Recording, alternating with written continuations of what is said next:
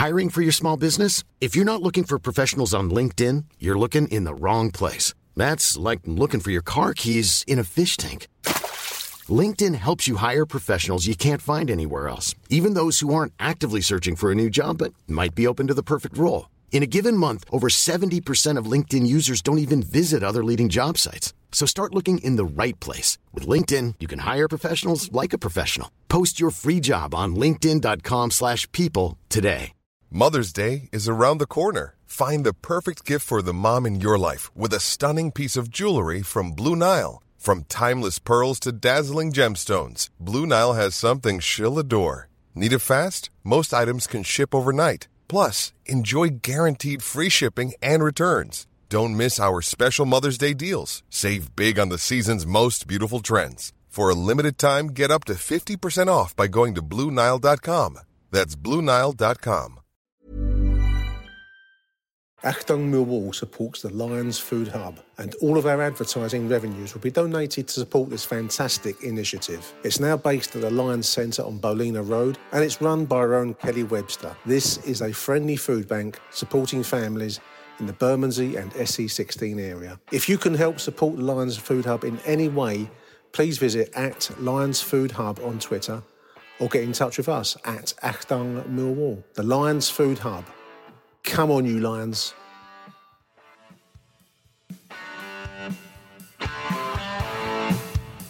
You're listening to Achtung Millwall, broadcasting from the beautiful South Birmingham. Accept no substitute. Hello, dear listeners. Welcome to Achtung Millwall. My name is Nick Hart. You're listening to the number one Millwall podcast. Um, I'm doing a little um, solo podcast for you today.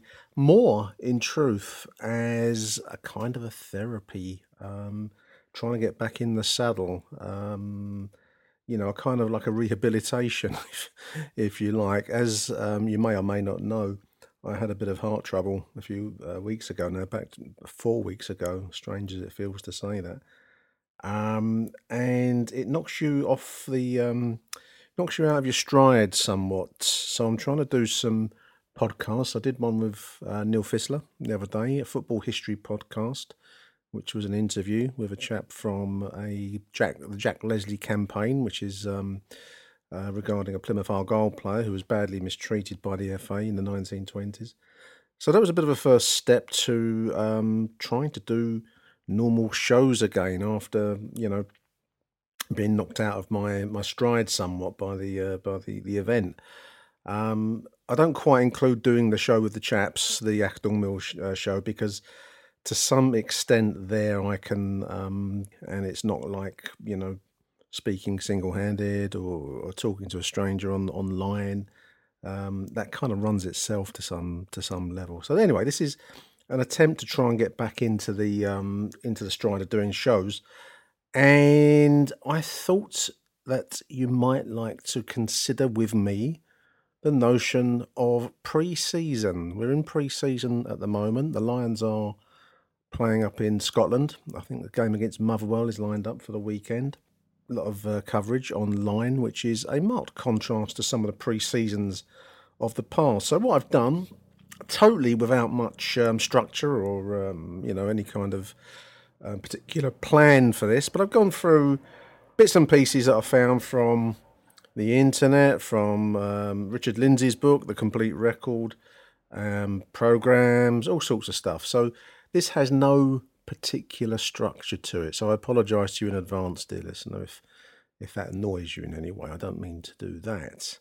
Um, just before we start looking at some of the bits and pieces I have turned up, um, I just want to express the support for the Lions Food Hub. Now, as you know, we always run the little trailer before each each show. We will continue to be supporting the Lions Food Hub on this podcast for the, the season coming ahead. And what does that mean? It means that the advert money, every time you listen to an advert at the start or the middle of the show, sometimes um, it generates a small amount of revenue for the um, for the podcast, which we donate. We give it all away. We give it all to. We're going to be giving it all to Lions Food Hub this season. It's a fantastic cause. They've recently relocated from their premises in uh, on the Manor Estate, Rennie Estate, on Galleywall Road and they now have a, a an actual container, um, proper you know proper setup in the car park of the Lions Centre. So big congratulations to Kelly Webster. She did invite me to the opening um, ceremony last night. I couldn't make it because unfortunately the um, the condition makes you get a bit tired sometimes, and it was just wasn't up to it yesterday. But I just want to send my congratulations to Kelly for relocating, for putting a huge amount of work into the Lions Food Hub. It's doing fantastic work supporting local families in Bermondsey, SE16 locally. And we're going to be backing it for the season going ahead. So every time you listen to our show, you kind of have to listen to the adverts. But at least um, be consoled, dear listener, with the thought that that's going to a good cause because um, that's what will happen with the money that gets generated. Anyway, enough about that. Um, now we're talking about pre-season. Um, what's today? Today's the 9th of July, Friday 9th of July, as I record these rambling notes. Um, so we're into pre-season now. The the kind of warm up towards the start of the football season on the 7th of August. QPR away is the opening day. I shan't be able to make that game, unfortunately. We're away that that particular week, but um, I will be covering as best I can, as best I can, certainly the home games for the season ahead. I'm going to do my best to give you some coverage for the away fixtures too. Um, a lot of that's going to be health related, um, but we'll see. We'll, we'll we'll certainly get you a show to listen to going ahead. But we are into that strange twilight period before the start of each season called pre-season. Now, I don't know about you, dear listeners, but I've always been a bit ambivalent about friendly matches generally, and I never really enjoy friendly matches. Never haven't been to a friendly match for few years now. We played some Spanish opposition a few years ago. Was it Sociedad we played at the Den? I can't remember the name of the Spanish side. And I went to that, and whenever I have been to a friendly match, after about five minutes, I wonder why I bothered because, you know, it's a warm up. Um, players are not 100% committed to the tackle, everyone's trying to avoid injury, and um, you feel a bit like, um, you know, um, your excitement has been slightly um, wasted. Um, but there we are, that's just my cynical outlook on life. Um, one thing that did strike me doing the, the modicum of research for this particular show, dear listeners, is how over the years, the close season, what we call a close season, has been condensed and condensed and condensed. Um, historically, the football season, I'm talking about, you know, kind of pre First World War, really, but historically, um, the football season didn't begin till September. Um, August was what passed for pre-season. And on that very note, this is this is a piece that I found of all places from the Forfar Herald in Scotland. Now, this was an, a a tribute to our um, legendary manager Bob Hunter. It's dated the 25th of August 1933. I think he was coming towards the end of his life at this point. And this was um, a, a, column that he had in the Four Forfar Herald. He always maintained his links to Scotland, but it, it does give an interesting insight into pre-season in the pre-1914 era. So Bob is writing about the um, probably about the turn of the century. I'm going to guess that it doesn't actually say on this little clip that I've got here, 1900. But he says that at this point, no close season wages were paid to players. At the end of each season, he says, players were free to do whatever they chose. So basically, once the football stopped, they weren't paid. They could go and, um, you know, do whatever they liked. Basically, um, I imagine go and get some work for the most part because they would have been professionals, but um, no money, no no dinner. Um, they signed on for the following season. This was generally left at this point until quite late in the summertime. Now, bear in mind, we're talking about 1900, 1901. Um, not until the 14th of August in the year um, did Bob Hunter even concern himself with trying to get a team together. He had no players whatsoever at this point. He had one, Tiny Joyce, who was um, kind of like a, a, goalkeeper and general man about the club. He did some work on the ground and on the pitch. But otherwise, um, as Bob says here, um, there was only a fortnight to get a team together for me to select and engage a team. in two weeks ahead of the football season that would start in early September. Um, he says he communicated with most of the candidates by telegram. Often they would um, use players from Scotland. Um, his plan was simply to go through the letters, fix on who I thought was the right man for us, and dispatch a telegram. This would be letters from players interested in playing for Millwall. Um, and he'd send a telegram. If you're still disengaged, come and see me. We'll pay expenses. That's it. That's his telegram from Bob Hunter. Um, so two weeks to get a team together. Um, not sure there'd been an awful lot of training pre-season or you know anything really, or what condition they'd come in at that point. But that's how it was done at the turn of the century, 1900, 1901. And that's from the horse's mouth himself, Bob Hunter, um, who was manager of the club for 15 years and trainer on the Isle of Dogs, a legendary figure. Fascinating, I, I find this kind of thing. Fascinating, dear listeners. Achtung, Mehlball.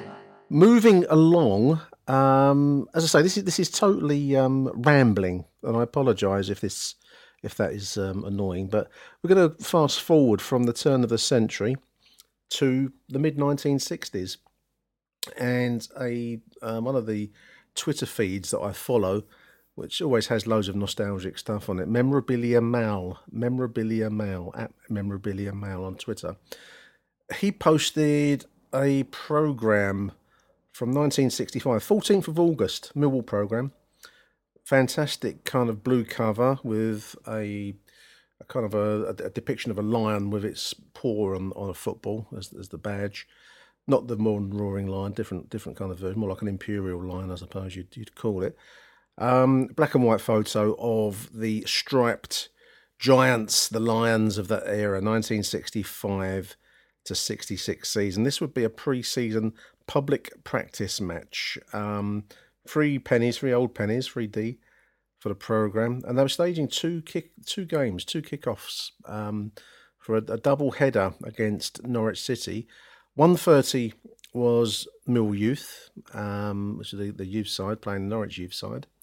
And then 315, as was the way of the um, of the club at that point, because of the docks closing, or they would work on a Saturday morning, they would close. Um, I don't know what time they would close. I guess sometime around two o'clock, and that would give the men time to get from Surrey Docks or any of the other docks that they were working on to the Den to Coldblow Lane um, I think three o'clock would have cut it to fine. They used to kick off at three fifteen to accommodate the dockers that would make their way over to the um, to the ground.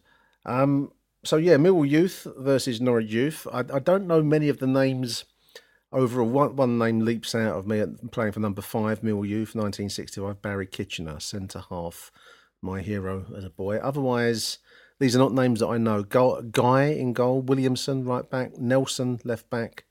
Richardson at right half, centre half was Kitch, Plume left half, Howells, don't know, Haney inside right, Rule centre forward, Farmer inside left, Whitehead left wing.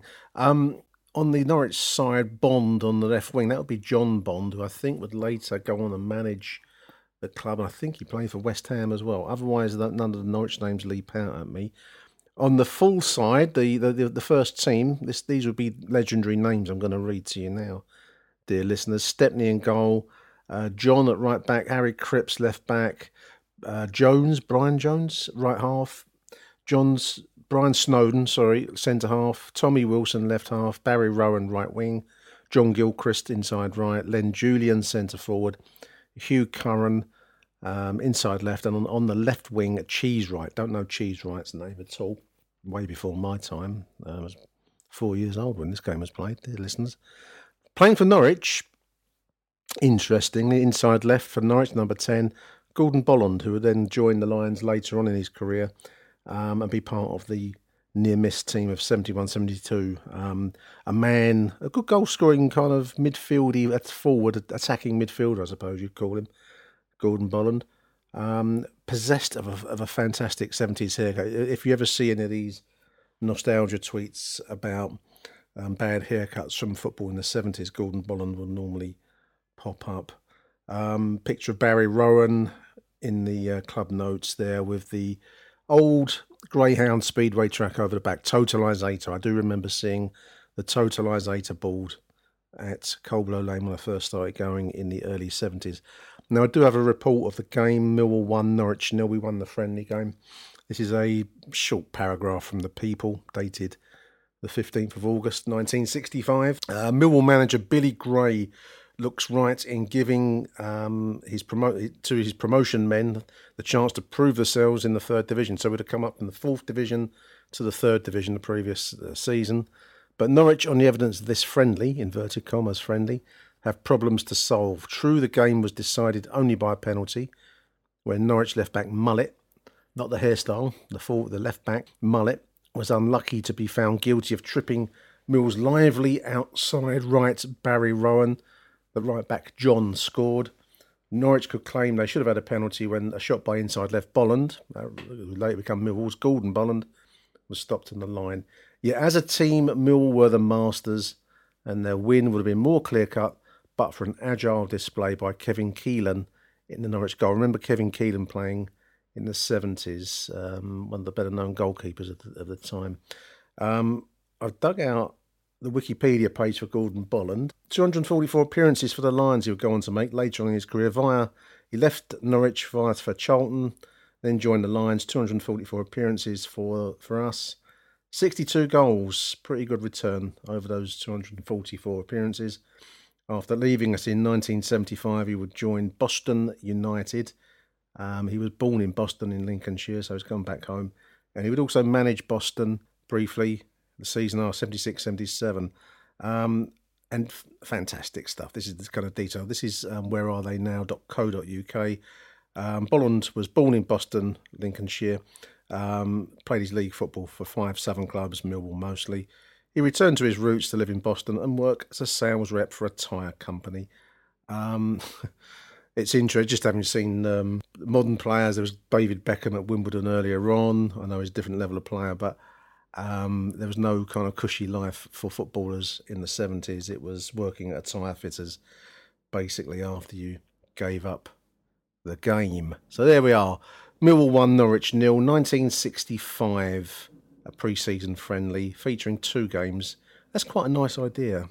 I suppose nowadays you'd, you'd pound the pitch too much to have two a, a pre game and then the main game, you know, the youth game and then the main first team game. But um, at that point, the pitch took whatever damage it took, didn't it?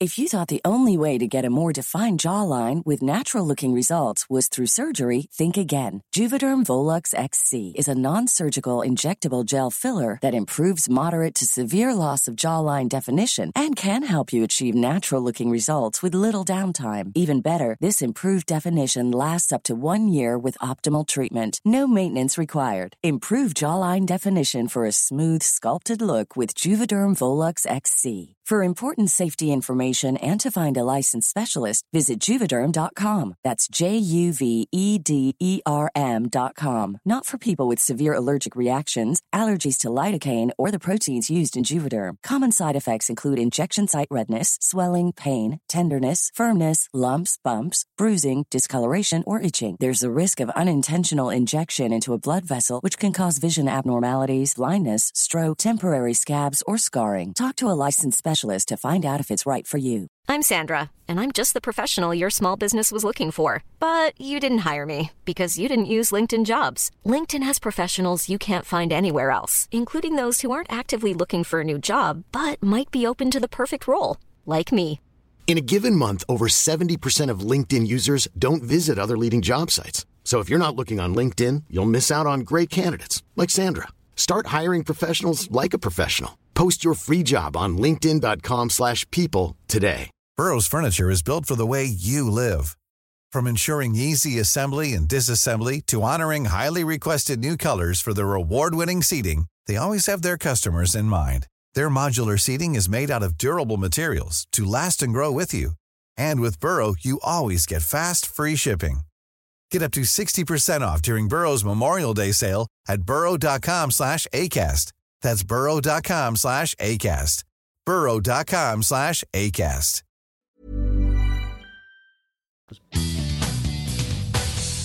Achtung, Mehlball. Now, probably the most, um, for me, the most memorable pre season game ever. Um, we're going to fast forward again to the opening of the New Den, the uh, following the move from Coldblow Lane. I've got a report here from the Independent, which actually covered the event because it was the first new, brand new stadium to be built in London since I think Highbury, pre First World War. Um, and then our own Coldblow Lane not so far behind that. But anyway, the first brand new stadium to be built in London, and it it got a lot of coverage, um, written in a kind of a slightly condescending tone of voice. But anyway, we'll go with it. Um, this is from the Independent, dated the fourth of August. It was, of course, Millwall one, Sporting Lisbon two, or Sporting Club of, of Portugal. I think is probably the correct name. Um, headline is The Lions savour their den of dreams. Mill are facing the future with a smart new stadium, which was opened last night. Ian Ridley reports this was when the, the, the ground, um, which I, I, find it pleasingly rusted and starting to, you know, fray around the edges now. That's, that's how Millwall stadiums should be. Back then, and I remember well the experience of entering the ground for the very first time from Coldblow, and I was I was actually blown away with um, the the mere fact that we'd achieved this thing, that this this brand new spanking new stadium, it was seen as quite state of the art. It was, um, I think, it'd been based on on Rangers Ibrox um, rebuilt stadium in Scotland, and we'd constructed this this this wonderful looking pristine stadium. It was destined for big things. There was all the talk at the time of gigs, um, other sports being played there. Rugby league, I think, was was talked about at one point. There was the famous boxing match, uh, Michael Bentt and Herbie Hide, uh, the the um, infamous non-existent James Brown gig, um, all sorts of things. I remember the um, in the build-up to us moving into the new stadium, talk of McDonald's having franchises. Not that um, was it called New York, the New York Burger Joint or something that they, they have there. Um, this was going to be proper stuff. We were going to be highly treated at the den. It all came to nothing, of course. Um, just reading the report here it says, "Let them all come down to the den." It's D A H N. He's written it, which I think is cringeworthy. And they duly did last night. It says, singing the same old song, but with a different meaning. Since Mill moved a few hundred yards from the den in Coldblow Lane to the new one at Senegal Fields, a good crowd of seventeen thousand eight hundred eighty-seven in the all-seat stadium witnessed the leader of the Labour Party, John Smith, who sadly died um, shortly after this, actually. I think it wasn't so long after opening the New London Stadium. Initially, the ground had the name of the New London Stadium, which um, never really took, never caught on. It soon became, well, it went from the, the New Den. You'll often hear northern based reporters still call it the New Den. It became the Den in time, and rightly so, I think. Um, many say there can be a, never be another, but um, I like the new stadium, even though it's now. I've been there longer than I went to Coldblow Lane. I like it. It's got good atmosphere. It's got good vibes. It's frayed around the edges. It's got rust, bird shit in the corner. Um, and the atmosphere on its day is as good as the old den. Don't let anyone else ever tell you otherwise, dear listeners. Um, what's he saying there? Football's acid house has become its mansion house. Good almighty. Um, the details tell of an opulence unusual in southeast London. Ooh, your pearls. Uh, there'll be 32 executive boxes, a 600 seat restaurant, 58 places to buy food. Wholemeal bread for hot dogs is put in condescending brackets. Um, 80 television monitors and 350 toilets. It was pretty impressive, and I still think it remains remains so. Um, a game that I'd forgotten. Uh, Sporting Lisbon would, would come to them, managed by Robbie Robson, of course, featuring um, Jorge Cadete, but uh, most famously Luis Figo, who played that night. Um, I don't remember him at the time, but um, he was he was part of the, the team. But he was before he became famous. I probably wouldn't have taken much notice of it. Um, now, a game I had forgotten: um, Lions versus Honved. I found this on an image search. This would be played shortly after that Sporting Lisbon game. This is dated Sunday, the 8th of August 1993, kick-off 3 o'clock. Pre season friendly, Lions versus Honved. Um, Hungarian side, I'd forgotten this fixture entirely.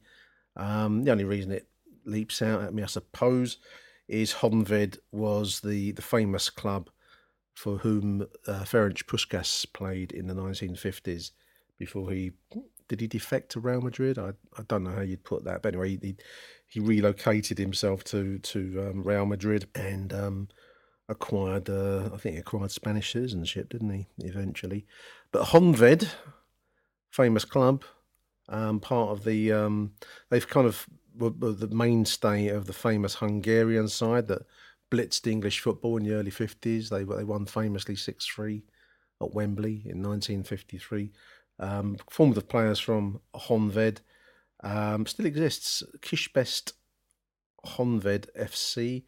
Um, they play in Budapest, um, and their name means homeland defence. Apparently, like many continental clubs, they have other um, sports, water polo, handball, and a basketball side as part and parcel. It was the Hungarian army side.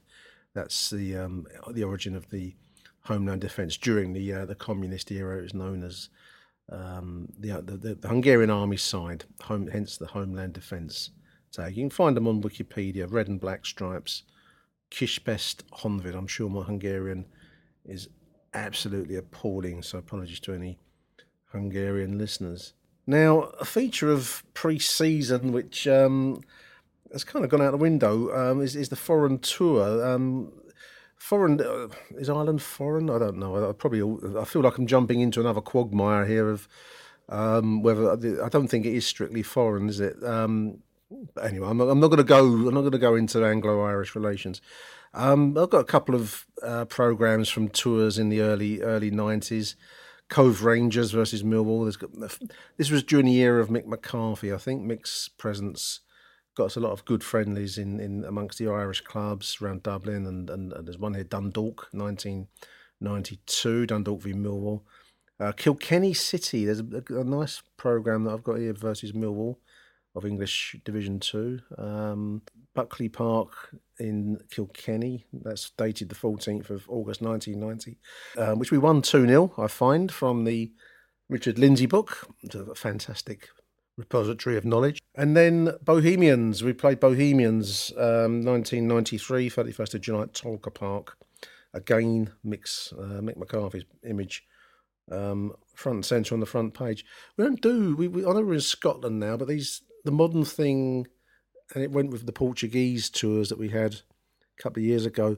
Seems to be to plan behind closed doors. These would have been just, you know, people want to go over there, pay your entrance fee, and go and watch it. Sadly, sadly, things of the past, really, aren't they? I suppose COVID has also now destroyed the prospect for travelling anywhere. Just looking through Richard's book, I mean, the, the Irish tours there, we're in Scotland at the moment. 1978, we toured Sweden, tour of the Swedish, some Swedish clubs A couple of interesting fixtures here. 1984. I, I, this one fascinates me. I don't know why it fascinates me. 21st of August 1984. Millwall 3, United Arab Emirates 1. Uh, a game played at Harlow. What are we doing in Harlow? It's not quite a foreign tour, is it? It's not going to get so many as going to watch uh, the Bohemians friendly or um, the Portuguese tour or, you know, Sweden perhaps. Um, played at Harlow. And I did a little bit of research, very little information about this 3 1 win over the UAE. I don't know if anyone went to it, if anyone did attend the game, or if it was for spectators even. Um, Harlow Football Club, Harlow Town, at that point, played at a sports centre, which has now been demolished. Um, so it would have been probably a kind of a running track and sports centre, which I'm guessing some kind of pre-season warm-up tournament. I don't know if it'll be behind closed doors or or what. But anyway, if anyone knows anything about this game, Millwall 3, United Arab Emirates 1, 1984, then uh, give us a shout. Why not? Get in touch with us via the um, the email achtungmillwall at gmail.com or um, des- message me on Twitter. DM me. DM me. Achtung, Millwall. A game I do. I remember this game. I think I said um, the most memorable game I've been to was Sporting Lisbon pre-season. In that sense, um, this was infamous, I suppose. This was uh, the thirteenth of August, nineteen seventy-seven. Millwall won Mil- uh, Ipswich six pre-season friendly, which I went to. I think I was about one of the few Mill fans in the stadium because at the same time, on the thirteenth of August, nineteen seventy-seven, this would be a three o'clock kickoff. Uh, there was the Lewisham riot. The National Front were marching through Lewisham, and there was a counter demonstration um, from various, um, you know, left wing socialist groups versus National Front who were marching from New Cross. I think their intent was to march to Lewisham. It, it finished up in rioting chaos in in the New Cross to Lewisham area. Um, I didn't go to that. Um, a lot did, I think, on both sides. Um, I went to the football, and I well remember walking, coming out of um, New Cross Station at the time to walk my traditional route across the uh, park. Horn, is it Hornshay Street there? Brockle, Brocklehurst. Um, wondering why there's like these huge crowds up on, on the on the hill there going up to New Cross Road. Um, innocent me, I was what sixteen at that point, and I just want to go and watch the football, which was a a six one loss. Coincidentally, later on in the same season, of course, we'd face Ipswich in the FA Cup at the Den. This would be 1978 March, so about five months later. And we get beat 6 1 in the FA Cup quarter final, and another day of riot and mayhem. Um, football based rather than politically based, perhaps you could put it that way. I don't know. So, um, yeah, let's move swiftly on from that one. The Kent Cup. Remember the Kent Cup, dear listener, older listeners? Do you remember that? I used to like that. That was an idea. It was it was um, a pre-season tournament featuring Millwall, Charlton, Palace, sometimes Gillingham, sometimes um, sometimes Wimbledon, I think, and they would have um, a three-way fixture in the week before the start of the season as a kind of like a competitive start to the season. Maybe managers don't want competitive games, and it faded and died quite quickly. But the Kent Cup consisted of a game, um, say at the Den, a midweek fixture at say Palace, and then following Saturday, last game at Charlton. Then you had like a little group table.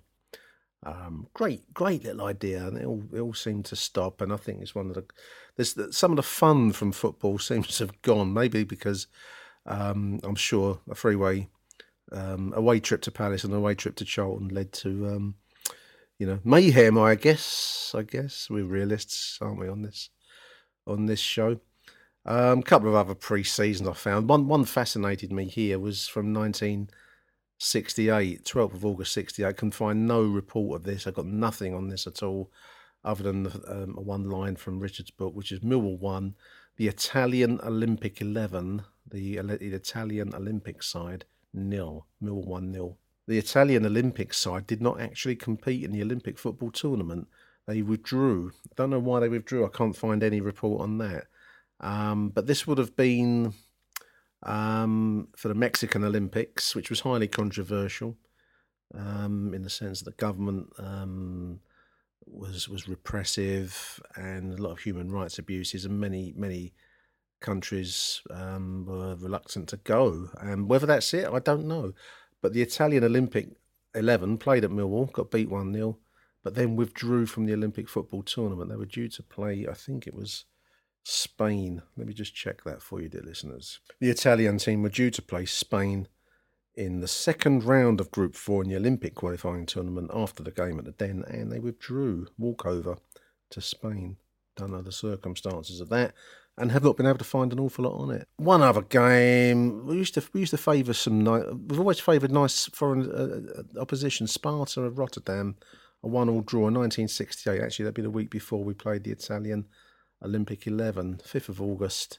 Sparta Rotterdam 1, Mill nil, and there's a small report here. 30, an 87th minute penalty cost Mill victory in their friendly match with Dutch First Division team Sparta at Rotterdam. The match ended in a one-all draw. Brian Conlon scoring for Millwall. Um, so we used to have quite um, quite a, an out a cosmopolitan outlook. Would that be what you'd call it there? I, I quite like that. There's there, there may well be a show in foreign opposition for Millwall. Um, but this is this is focused on pre-season. So that was a pre-season warm-up in Rotterdam versus Sparta. Probably wouldn't do it now, would you?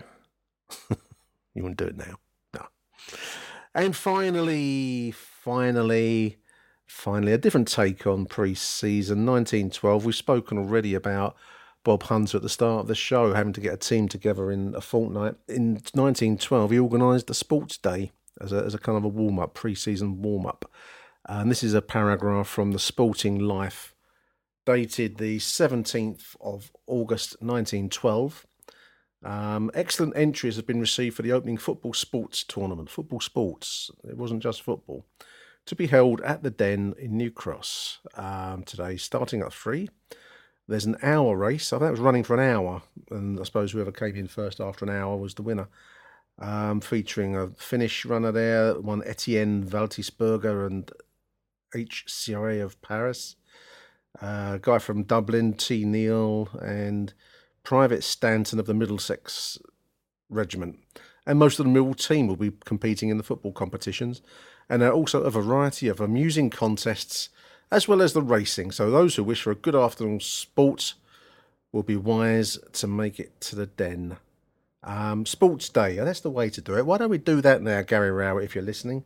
Instead of having, you know, proper conditioning and diet and all the rest of it, get like a tug of war and an Aunt Sally. We can throw sponges at the, at the manager pre-season. Um, that's the way to do it, I think. There we are. I apologise if this rambles. As I say, it is very much trying to, when we try and get back going with, with podcasting. Um, let me know how it sounds. Let me know if it's a lot of old tosh. Um, if it isn't, and I hope it isn't, do tune in again for the start of the new season. Until then, Arriva Dirty Millwall. Thank you for listening to Aston Millwall. If you enjoyed the show, please head over to Apple Podcasts and leave us a cheeky little review. Arrivederci Millwall. Till next time. Who do you want to watch?